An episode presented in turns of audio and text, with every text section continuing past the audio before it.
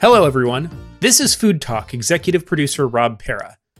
Dani will be conducting interviews here every day, talking with experts on food and agriculture, and discussing topics like the impact of COVID 19 on the food system, unsung food heroes, how climate change continues to be a threat to agriculture, and other pressing social and environmental challenges that impact farmers, eaters, and the economy.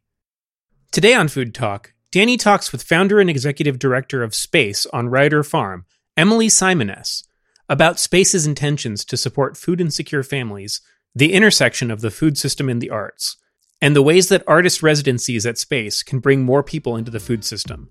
Enjoy the show.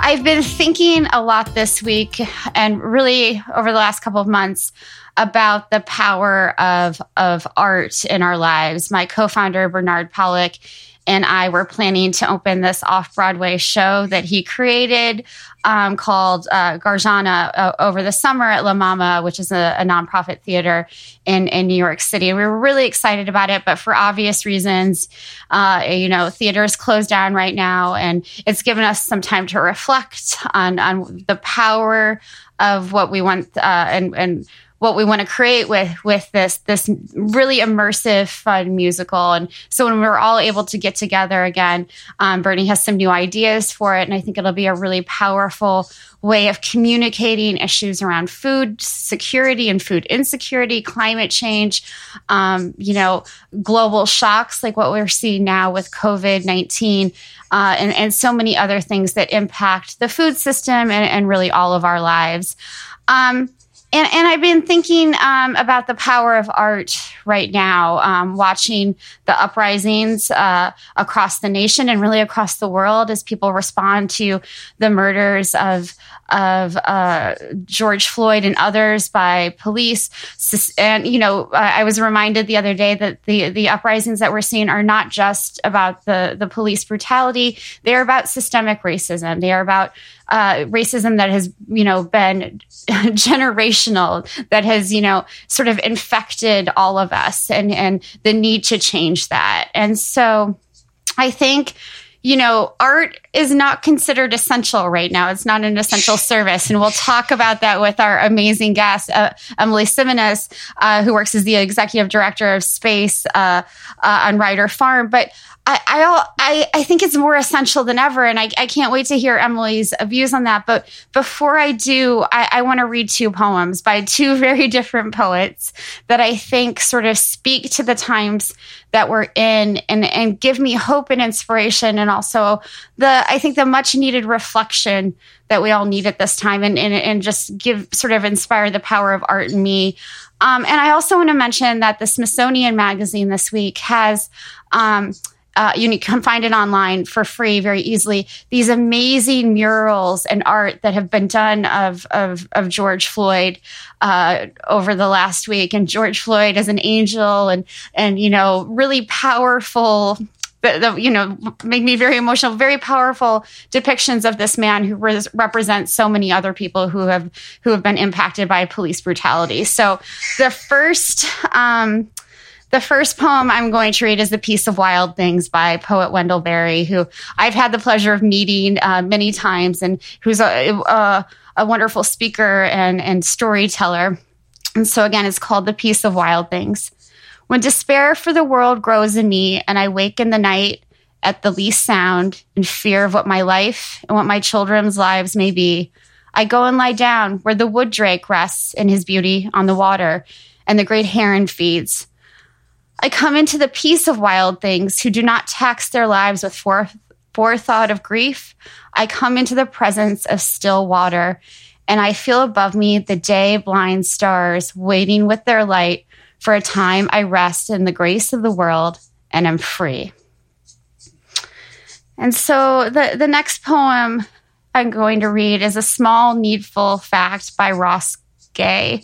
And um, he is a, a, gardener and a teacher in Bloomington, Indiana, and um, a very powerful poet. And so he writes Is that Eric Garner worked for some time for the Parks and Recreation Horticultural Department, which means perhaps that with his very large hands, perhaps in all likelihood, he put gently into the earth some plants which most likely, some of them, in all likelihood, continue to grow, continue to do what such plants do, like house and feed and small necessary creatures, like being pleasant to touch and smell, like converting sunlight into food, like making it easier for us to breathe. So I want to thank those poets and so many others and artists who are really critical during this time. Um, and I'm so glad that Emily is with us. Again, she works as the executive director of Space on Ryder Farm, where she aims to help artists curate their work and and oversees the operations of the farm which is currently providing produce to food insecure families. She holds a, a, background in theater and i brings a lot of creativity and energy to this space and i'm just really honored that she could be on the the show today. Uh, so thank you so much for joining me emily. Yeah thank you so much for having me danielle. I'm such a fan of the work y'all are doing and um whew those poems right? I, I got chills by reading them. And so I think um, they're, they're great reminders of this sort of moment we're all going through. I want to get into this very quickly with you, though, about the. I, I, I mean, I'm not an artist. I really don't have a, I, I, a creative bone in my body other than being a writer.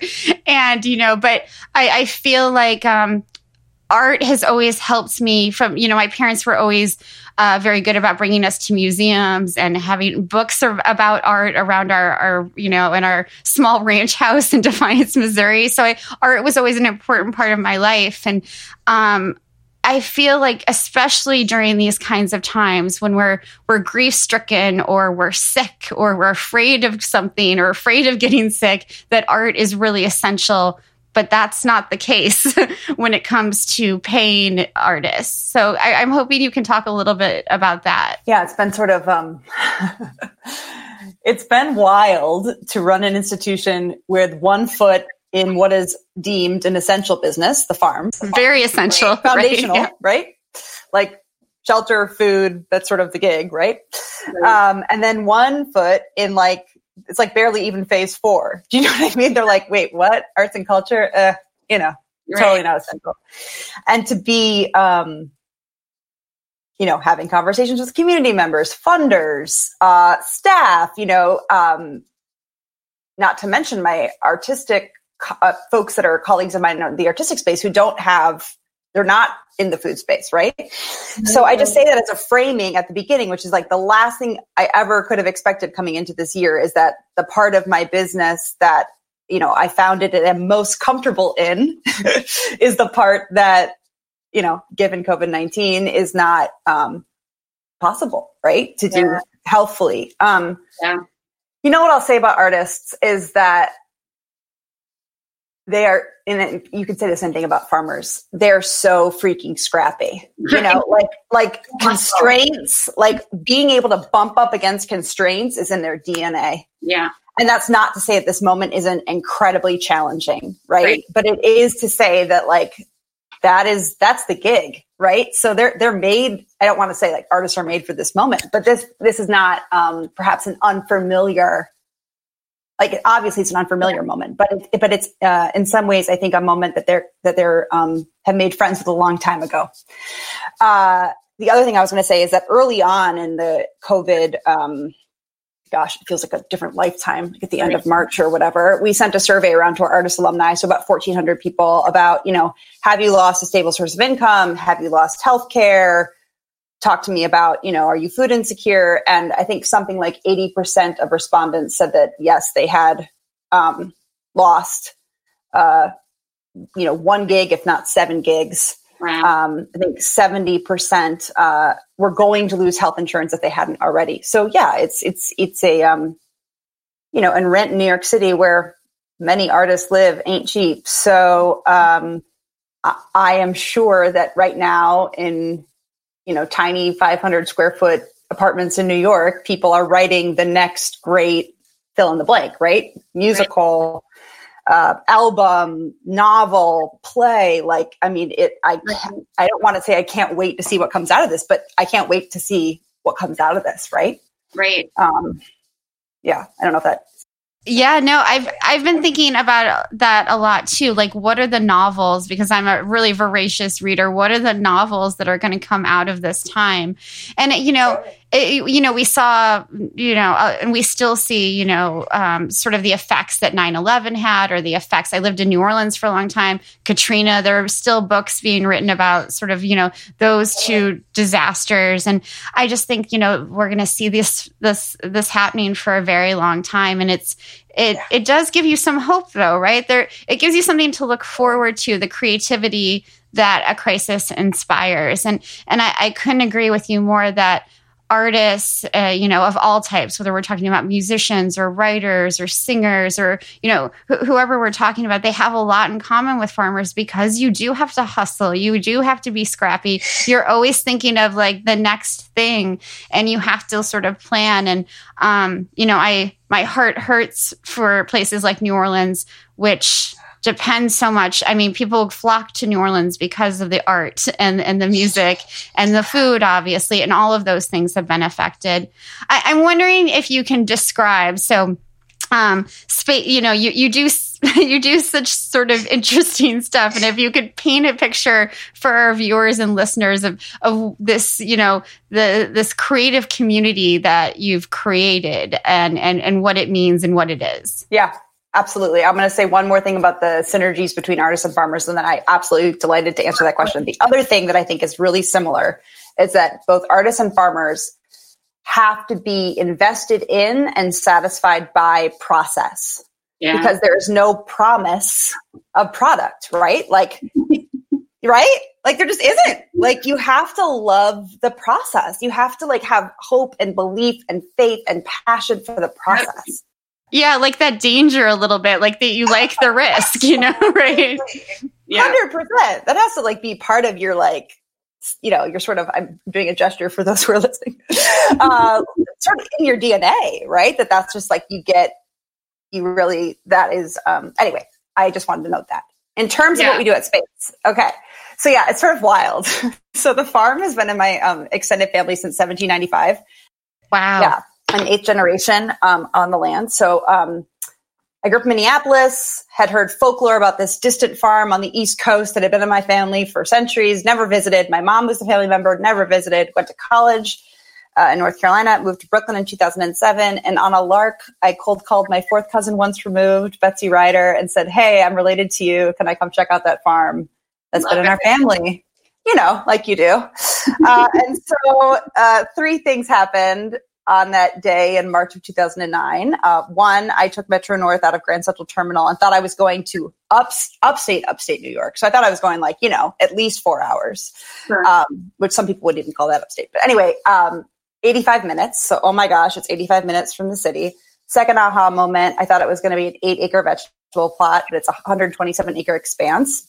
Wow. And then third, and probably most important, is that I I opened the door to the 1790s homestead, and it was clear that it hadn't been lived in or taken care of for a very long time. So, not what I thought I was going to find. I thought I was going to like take a picture, call my mom, say I did it, go back to my life. I was pursuing acting. Okay. Went back to the city, couldn't stop thinking about it. Super clear that it needed um, TLC, needed sure. new life, new energy other thing that was true in my life is that I was in a community of artists that didn't have time and space to work on their creative pursuits. Uh, which, like, getting back to the earlier point, like that's just true of artists from, from the dawn of time, right? Um, and so those two needs, the artist need for time and space, and my newly discovered family farm's need for resurrection collided. And I pitched to my fourth cousin and new fourth cousins that I just met um, you know, could I start, could I bring up some friends? The initial idea was, can I bring up some artist friends? Can we make capital improvements on the structures? And in exchange, can we get to work on our art? I was 26. They had never met me. never didn't know who the hell I was. Uh, sure, that sounds fine. Uh, so that was the summer of 2010. We, you know, scrappy artist friends scraping and painting and spackling buildings and working on art. And it was totally fabulous and great then I was like, we should actually do something. We should actually like make a, a 501c3 nonprofit, which uh, is a fun, exciting exercise. Very fun process, right? you know that. um, yeah, stinks. For those of you out there listening, totally stinks. Um, anyway, but so yeah, so uh, founded the nonprofit officially in 2011 with the mission of supporting artists and activists in their work and contributing to the sustainable sustainability and resourceful preservation of Ryder Farm. Okay, so really, I would say for the first, um, I mean, the first eight years, the focus was really on arts, and we bring up about 130 to 150 artists a season for one to five week fully subsidized residencies. Um, very, you know, artists of all stripes. So a lot of the different mediums that we've referenced earlier in the talk. Um, days are grounded in three square meals from the farm. You have to attend the meals. You have to share some of what you've created at the end of your residency, and you have to give back two hours to the farm. So those are the three mandates on your time. The rest is yours to do what you want to do. Obviously, you go through rigorous application process, all that jazz before. But so more or less, that was the thrust of the programming. Now, back to my fourth cousin Betsy, who had been farming the land since 1978. Wow. Um, yeah, and and an ER nurse. So just think about that. Like yeah. like yeah, both things. And part of it was that we were going to lose the you know we were going to lose the land um, because developers were circling and taxes were rising in the 70s, and she, we needed to get the um, ag abatement. And so she stepped up to the plate. Anyway, she's wow. fantastic, but wanted to retire, as you would understand. Uh, and there was really no one to take on the farming. And so I said, well, Space will do it. Uh, and so we had been from basically 20, I want to say 16, um, supporting Betsy in the back end of the business. So sort of like working on the CSA, being at the market with her. She's one of, one of the founding farms at the Union Square Green Market. Nice. So really sort of like understood the administration, right? Mm-hmm. Um, and then in 2019 took over the actual running of the farm business. Wow. Um, this is our second year. Uh, this is my second year overseeing a farm. A uh, lot to learn, lot to learn. Very humbled. I thought starting an artist residency was hard, and then I had a year of farming. Um, with the main centerpiece of the farm uh, being a sliding scale CSA. Uh, last year was 150 members. This year we scaled back a tiny bit to 130. Mm-hmm. Um, and last year, 16% were fully subsidized. And this year, we had only planned on 20%. And then COVID happened.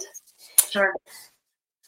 And the last thing I'll say, then I'll stop this monologue, is that I was on a call um, with you know a bunch of local nonprofits working around issues of food insecurity, and um, one cited that they had seen a 600% increase in calls around food insecurity. Wow. And I got the call and said to the team, we have to do more. So we're um, giving away 50% of the veggies. Um, wow. So 60, 65 families for 18 weeks. Um, so amidst all this darkness, um, it has been a bright spot to work on that. That's amazing. That's amazing. I can't believe it's your only your second year. So just to make this clear, you had no farming experience before you went into this. No, I mean like I've lived on Ryder Farm for the last nine years. Right. And I've like, and I'm related to Betsy. And so I've like, you know, you learn some things, but that's a lot to take on. And then COVID. I mean, yeah. those are just a lot. That's a lot to, and to combine that with, you know, the other things you do to support artists. Um, yeah. I, am interested when you look at the applications of, of the, the folks who are applying, and I bet you get more applications than you know what to do with. Are you looking for folks who are, you know, artists plus, you know, f- have farming experience or d- does it matter to you? It's a great question. Yeah, we got about 1,400 applications this year for what we thought were going to be 150 slots. Obviously, we're not holding residencies right now because people aren't convening in groups of 10. Um, we, you know, so, so first we give 50% of our residencies to people of color and other underrepresented voices. So that's a huge one of our mandates. Um, obviously looking for artistic merit. And I will say that folks who can speak specifically you can make art anywhere, right? Like people, again, getting back to the earlier point, like so scrappy, like you can make art in a closet. Right. So, you know, one of the questions uh, intentionally on the application is why Ryder Farm, right? And it's, and you know, I've read so many applications, most about, well, I, I like to get out of the city. Well, yes, everybody likes to get out of the city. So really though, like rigorously interrogate why on a farm? Why is that interesting? Right. Right. Um, and I will say, um, I don't know how intentional it is, but we, we have a good number of folks in residence who either are writing about the natural world, have like um, a history, you know, mm-hmm. with farming, with agriculture, with um, you know, who, who, are connoisseurs of Wendell Berry. No, but like you know, they're sure. they're they are deliberate about wanting to be on the farm making art because it is part of what they are interested in in creating. That's really beautiful. That's really beautiful. And I mean, I think it speaks to this point. Bernie and I think about this a lot. How do you get different? You know, we're, we're all sort of stuck in our silos in the food and agriculture movement. And, and, you know, one of our, our, you know, the, one of the parts of our mission is really to break down those silos. And it's not just, you know, getting economists to talk to, you know, farmers. It's breaking down the system so that we can all sort of appreciate the value and beauty and joy and importance of food. And, and the arts community, you know, Bernie has always thought is such an obvious, you know, sort of partner in all of this because of the work that you do and and the creativity that's involved and the like you said before the similarity of farmers to artists in terms of being able to take risks and and try and fail and you know and fail again and try again you know what i mean and and i think it's that experimentation that that you know is is is part of all of this. And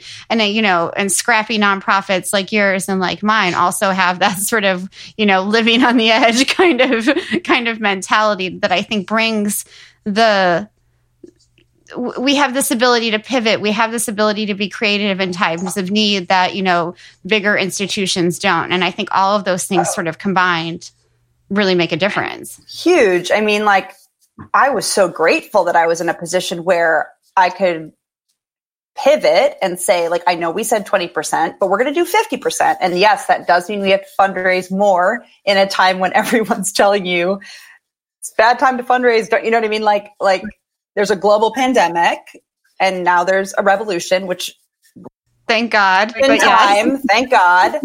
You know, like seriously, like there, you know, thank God it's arrived. Um, and perhaps like that was um you know not the most conservative decision right? To to say we're going to go in that direction but like there wasn't another decision to make right. in my opinion.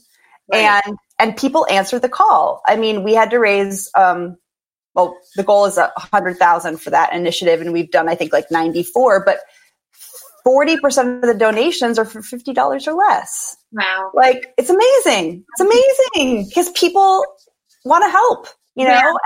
And I think about colleagues of mine who are at much bigger institutions that are so, I mean, to move their left arm is like five right. years, do you know? Right. Um, and, you know, as someone who's newer to the scene, I'm like, ooh, how could I not have that happen? Because yeah. um, I would never want to be in a position where I mean, obviously we can't answer every call, right? Like sure. it's a really, particularly now, it feels like, wow, oh God, you look left and there's, I mean, it's really challenging. Absolutely. And it's incumbent, I think, upon nonprofits who are in a position of service to like meet the needs where they can responsibly, right? Mm-hmm. Um, so I have felt like last year I was like, I think I even said to your uh, co-founder Bernard, I was like, farming is so hard. I mean, I was so humbled, like humbled. Sure. And I thought 2020 was going to be a new page, you know, and then COVID happens. But I was so grateful that I that I could get up in the morning and work on something that was deemed essential. Like, absolutely. Oh my God! Like, thank God. Oh yeah, I know. I get it. I get it. Um, it, you know, I, I want to make sure that people know where to donate. Could you give out that website? Yeah, it's www.space, like outer space, on rider, like the truck, farm.org. So www.spaceonryderfarm.org. And just to be clear, is this the friend of the Harvest Fund or yes, is the friend of the Harvest Fund? Friend of the Harvest Fund. Um, and uh, one of the questions I had for you about it is, you know, it's uh, we don't know how long this crisis is going to go on, and I know fundraising is hard, but is it something that you would consider doing next year as oh, well? absolutely. I mean, one of the pledges that we made last year was that we weren't going to take away the subsidy after we gave it to families. So it wasn't like you get it this year, but then you're going to take it away. Like that's not the, the point. Is to like build. Um, a sustainable source of food for folks who otherwise would not have it, right? So, you know, wasn't my plan going into 2021 that that we would be doing 50%? No, but we will be doing 50%. And the first folks that we will go to are the folks who, you know, already had the resource. You know, do you would you like to build upon that? So, yeah. That's great. And what has been the reaction from the the folks who are recipients, these clients of yours who are recipients of of of the produce? in Brewster, which is close to the farm, is a pretty large Guatemalan population. Um, so a lot are actually Spanish speaking. And I must say, I am not Spanish speaking, which I need to be. Um, however, um, and I will say that when I first introduced the idea of the CSA to an ESL class in downtown Brewster, someone's translating for me. Um, you know, I think the the concept of CSA is hard if it's being told to you in the language you understand, like the, in the language that is your first, right? Like I'm, it's it's like ooh, it does not translate well. Yeah, no. So trying to explain it, um, folks first thought that I was asking them to work on the farm, oh, um, and then it was really a trust building exercise. I mean, um, there's a lot of xenophobia in Brewster. There's an ICE presence. Um, people are afraid to out, give out their information. I'm sure. That's right. So it was all. It was a. I was very incredibly grateful to Norma Pereira, who's a local organizer, who's on our since has become a member of Spaces Advisory Board and really was a liaison um, in helping to build that trust. Um, I will say that by the end of the 18 weeks, right? So after we had really worked to show up and be um, specific and intentional and um, kind. Um, the largely um, English as a second la- largely English as a second language members asked if they could cook us, um, the staff and the farmers, uh, a dinner in uh, the 1795 homestead. Um, so they brought, brought a bunch of Guatemalan dishes and cooked for the farmers, and a lot of them got up and testified in Spanish about the experience. And again, I don't speak Spanish, but the feeling you know, the intention I could understand, and it was incredibly moving. Um, and you know, my ambition is, you know, we're in an interesting place geographically. The farm, we're in the midst, uh, really on the Westchester Putnam border. Putnam is pretty economically depressed, and Westchester is very affluent. Yeah. And just like our artist table, we try to bring more in different voices and have it really be heterogeneous. I want that to be the CSA table as well. Like, I really want to say, like, that is that for me was the why the sliding scale was designed right? Is it's like no you're all at the table. And like how can we how can we um continue to sort of like not necessarily make the table like i guess make the table bigger but like how is it as inclusive as possible?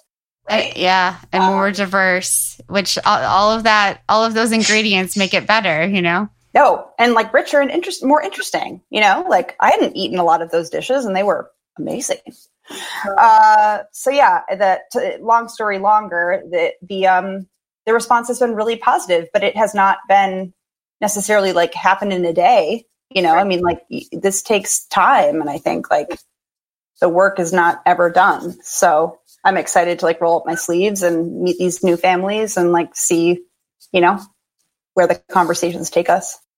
That's awesome. That really resonates with me because of a conversation we had yesterday with a young nutrition activist who, you know, just finished undergrad and she's been working with communities around what she calls nutrition justice. And she's like, it's it's relationship building. And she's like, you can't just go in and tell people what to eat or tell them, you know, this recovered food from a campus dining service or whatever, it, you know, you should eat it. You have to build that relationship. And I think that's so powerful, the relationship building. And it just oh. makes me, you know, your your description of what the CSA table should look like just makes me think that more artists should be farmers because it was said so beautifully. You know what I mean? And so um, we have we have a question. Um, so it's from someone named Molly. As a as an artist who spent time in um, the WWOOF world after college, your project on Ryder Farm is a great development of what other interns and myself were seeking. I wish you success in continuing space. So oh, that's you, really Molly. great. Appreciate that. Yeah, I mean, in some ways, I don't have because I haven't been like I wasn't trained as a farmer. Not dissimilar from like I wasn't trained as a nonprofit leader I, I, guess my style is to sort of just like get in there and do it. Um, and obviously it has not been all sunshine and roses, but um, I do think that like so much of this stuff is fundamental, like building relationships with people, asking them what they need, coming to their neighborhood, you know, like, like it, it, it, it listening, listening, listening. We don't listen enough. I think like obviously it wouldn't, if we all listened more, I don't think everything would be solved, but I think so much would be better. Yeah.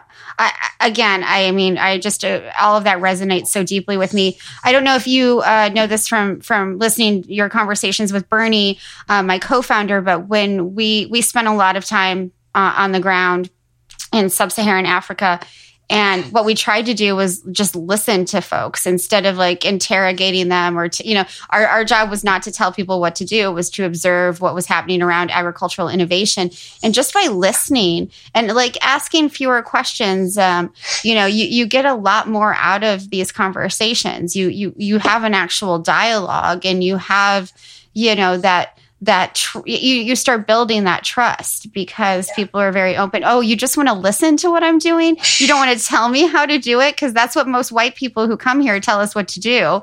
and i think that right. that idea of asking communities what they want and need is is you know it's become a fundamental shift in in both international development and domestic development that you can't say oh i'm going to solve your problem. Here here are the tools to do it it's it's figuring out you know through all of this participatory um, research and, and and active listening what those communities actually want and what you know and i'm sure you know i know csas who work very closely with um, you know communities from el salvador and elsewhere. And so they'll ask them like what do you want us to grow? Like what do what do you you know how can we grow more uh, of the greens that you used at home or th- those kinds yeah. of things? And it's a really sort of mutually beneficial you know process. And it, it's it just makes me again it, it's just something so wonderful that when you you bring people together you can have more of that interaction.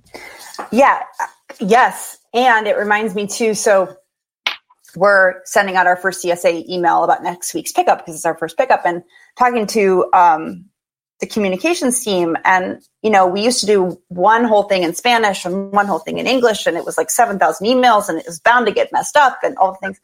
And um, creative director just said, why don't we just have the Spanish next to the English? Like, why don't we just have one side be English and one side be Spanish? And like, we don't need to like even say, just so you know, it'll be self-evident that some folks' first language is English and some folks' first language is Spanish. And like, that is, that is a like, and we're going to do it all together. And like, you're all going to get the same information you know like there isn't and we're not going to like underline it for you that like we're doing a good thing you know like it's like these are the members of the csa and some of them speak this language and some of them speak that and so we're going to send one email that has both languages.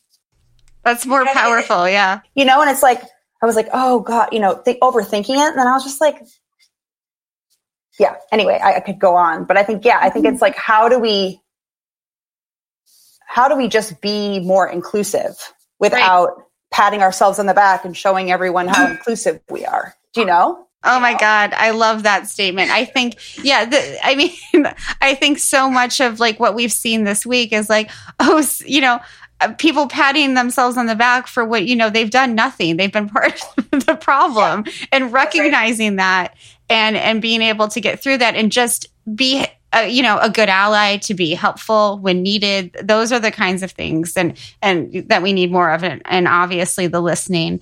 I, I am interested in your advice to you know artists um, using their their own platforms whether they're you know um, uh, fellows on your farm or or or uh, just you know working in the world how they can use their own platforms to become more engaged in food and agriculture and sort of this wider issue of equity and equality and accessibility and affordability of food yeah easy question right no i'm just i mean i was having a conversation yesterday with some scenic designers because you know all the theaters in new york are not being used. Right. Uh, and there's about to be a bunch of empty storefronts, right? Like we're going to have a lot of real estate with nothing in it. Um, and so these amazing scenic designers were like, you know, is there an opportunity to put like urban farms in some of these theaters? And I was like, yeah, totally. Like, yes, a thousand percent. Like, and you know, maybe farms could pair with one theater and you know we were just sort of having this whole brainstorm and i think each person on the call said like gosh i really hope the learning from this moment sticks with us like i hope that like people's new understanding of food chain or food supply sorry supply chain i'm so tired issues you know like like they're like oh get to know your farm like the local all of the things that were like groovy and amazing and oh so bourgeois and are now like just necessary, right? right. Like it's like, no, no, no, no, no, no, no, no. Like you actually like this is how you're going to get your food, right? right? like how can we take that learning uh-huh. Forward, right? Because now it's like it's just it's been necessary. Like in order for me to to get what I have needed in the way of food for the last you know it's three months now. I've had to edge. You know, I, I obviously because I've been a farmer now for two years. I've known about these things, but friends of mine have had to like educate themselves, right? Um, so I think the first thing is like, and I don't know the answer, but a lot of the conversations I'm having, whether it's about racial justice or um, food insecurity, um, socioeconomic disparity, is like, how do we uh, carry these learnings mm-hmm. and and transform them into action? Because I think if we move too quickly out of this moment, we'll just kind of coast back into the pretty deadly systems of oppression in all of the directions that are pretty formidable, right?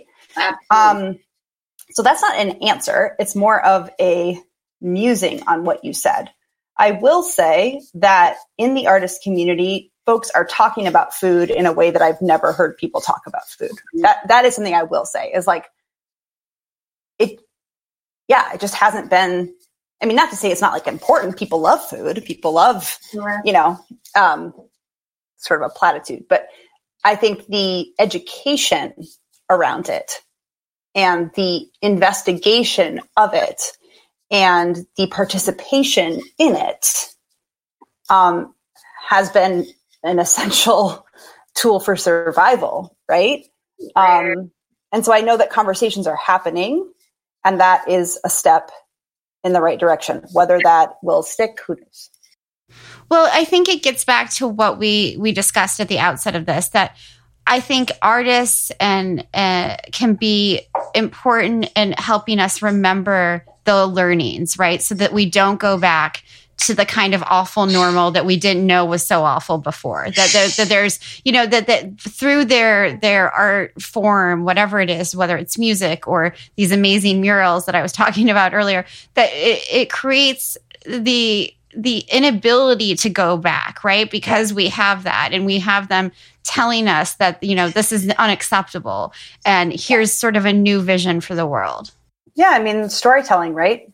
It's like as old it's as old as it gets.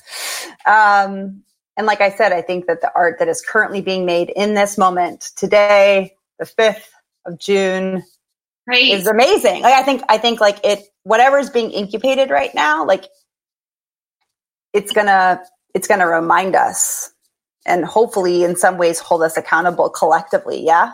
Like that's what I think about. Like and you know when we can gather again so that's also the piece of it right is like so much of at least theater, which is my background, is about gathering and like, what do you do when you can't gather? So that for me, that piece of it remains to be seen. Like, what are you thinking though? I mean, Bernie's, you know, a million phone calls a day trying to think through, you know, how, how, you know, whenever it is, if it's six months from now or 18 months from now, what theater will look like. And I, I'm just wondering what you're envisioning. You know, it's interesting. I mean, I have so many colleagues doing different things. Some are like, I'm not interested in Zoom for theater. I'm not doing, we're not doing it. We're going to postpone it indefinitely, right? There are some folks who are talking about the minute that phase, I think theater is phase four in New York. Um, we're going to do, you know, we're going to take out a fourth of the seats or a fifth of, or a half of the seats and, you know, whatever. Um, there are, I, I, guess I stopped myself because most people are sort of like the pause button is on, right? Like it's like a real pause. And even if all butts are in the seats, theater is still a, not exactly a money making Right.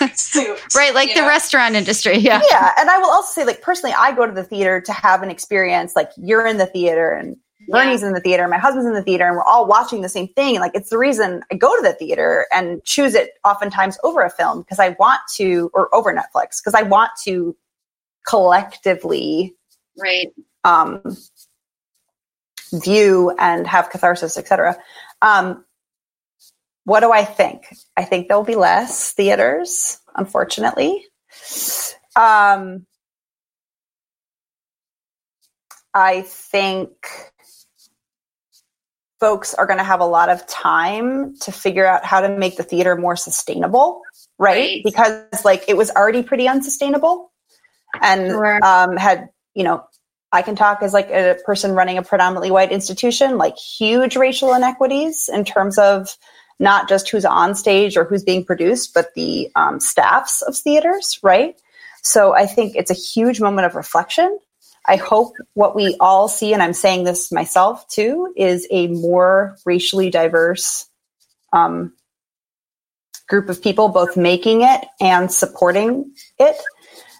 I mean, it's going to be really good too, because right, right. people, I mean, the, I think about the work that got canceled this spring and like just mm-hmm. those mm-hmm. shows alone, I think about like including yours at, wasn't it, it was La Mama, right? Yeah. Is that what you said at the beginning?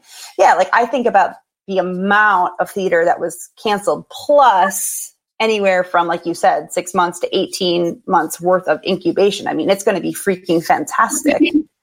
It's going to be like gangbusters. And people will be craving it, right? Totally. And I think like that that first time back in the theater, once people actually feel safe to be back, I mean, it's going to be. I can't even. I don't have words. I get goosebumps. You know. I think it'll be. um It'll probably be post word. It probably won't have a word that could um, adequately mm-hmm. describe it. Um, but I do think that there'll be less. Like I think, just like every industry, I don't want to say every industry, but like this is not a good moment for the theater.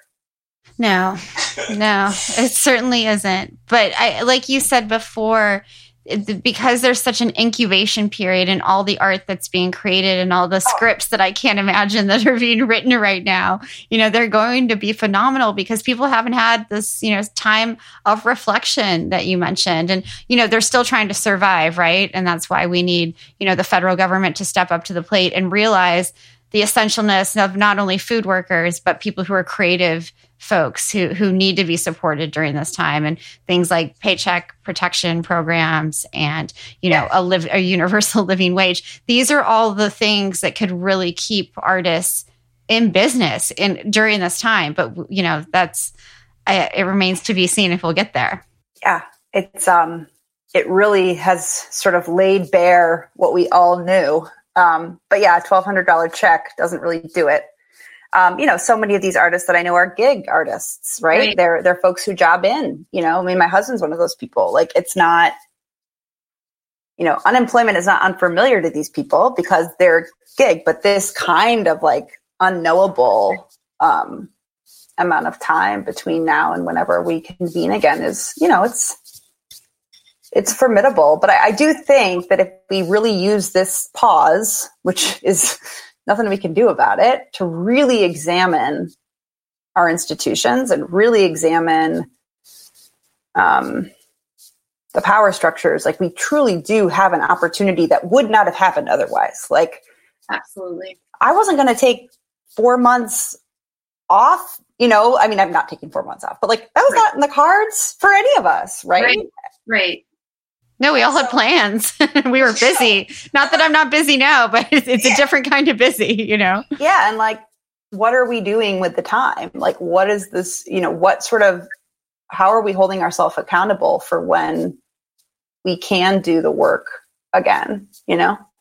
Absolutely. And that has like been the theme of, of this podcast slash live cast for the last, you know, 85 days. I've lost count. I don't know. Yeah. You know, like how do we not go back to the way things were? How do we transform and create and build and and and think about what was wrong and fix it?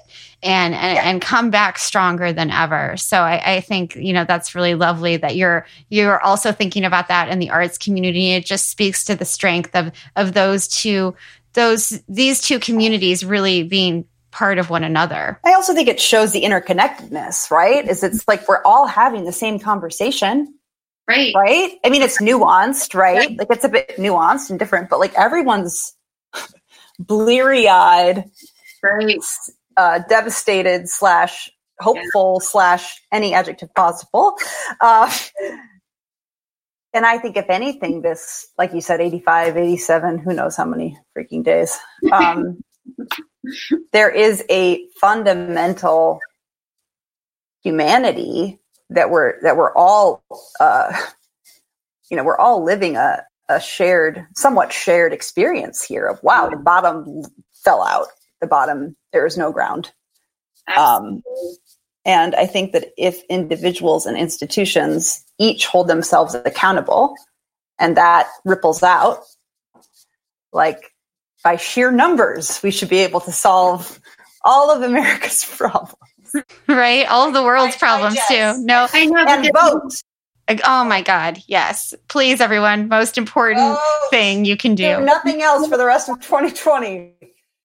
Yep. Agreed. Agreed. Um, I want to make sure people have your um, website again. It's space yes. on Ryder with a Y farm.org, space on Ryder farm.org. We'll have that available on our website and on our social media. My last question for you, Emily, is who is inspiring you the most right now? Uh, I watched who is inspiring me the most today. Well, this has been a very inspiring conversation. And Bryan Stevenson, uh, who wrote Just Mercy, um, I watched his TED talk this morning, which I want to pull up the name of it because we need to talk about it. We need to talk about an injustice, Bryan Stevenson. Great. Okay. Um, 24 minutes. If you have 24 minutes, which you probably do, someone in the next week. I highly recommend it. Um, I just think we can't if we're not going to have this reckoning now, I don't think we're going to get another opportunity to have this reckoning. And I think like we can't continue. I don't want to say we, I'm going to say I. I can't continue to know to, to know on some level about the incredible disparity between what it means to be white in America and what it means to be a person of color, specifically black in America, and not have like I need to that needs to be a rigorous interrogation for me and there needs to be an accountability for me every day. And I think um, we just we I don't think we're going to get a shot at this again. And not not in our life. I just don't think it. I don't think revolutions come around. I think they only come around every, you know. um, but I really mean that. I think like it's such an opportunity. It's such an opportunity. And I think um, the more that I can educate myself and provide resources to myself and my staff and my family, um, uh, and and not look away, um, and right. and have the harder conversations. And I think that I I need to do a better job of that. And I think that I'm finding inspiration and and learning from folks who um, it's you know it's part of their it has been part of their life's work from the beginning and I think it yeah so I'm sort of rambling but I think you get the gist. You you weren't rambling. That was beautiful and such great advice for us all. And you have really inspired me today, and I kind of needed it. So I, I just oh, want to thank you for joining me. You're incredible. I can't wait to visit the farm when I am yes. able. um, a reminder that this episode will also appear on our podcast, uh, Food Talk with Dani Nierenberg. And I hope folks will join me on our next episode when I'll be talking to Mark Zingring from the Nature Conservancy. Emily, I adore you. Thank you for everything. Such fun. So lovely talking. Have a great uh, weekend. You too. Stay well. Bye. Bye. Thanks so much for listening to Food Talk with Dani Nierenberg. Please rate, review, subscribe, and share the podcast. Make sure to return to foodtank.com every day for original reporting and analysis on the most pressing issues impacting our food system.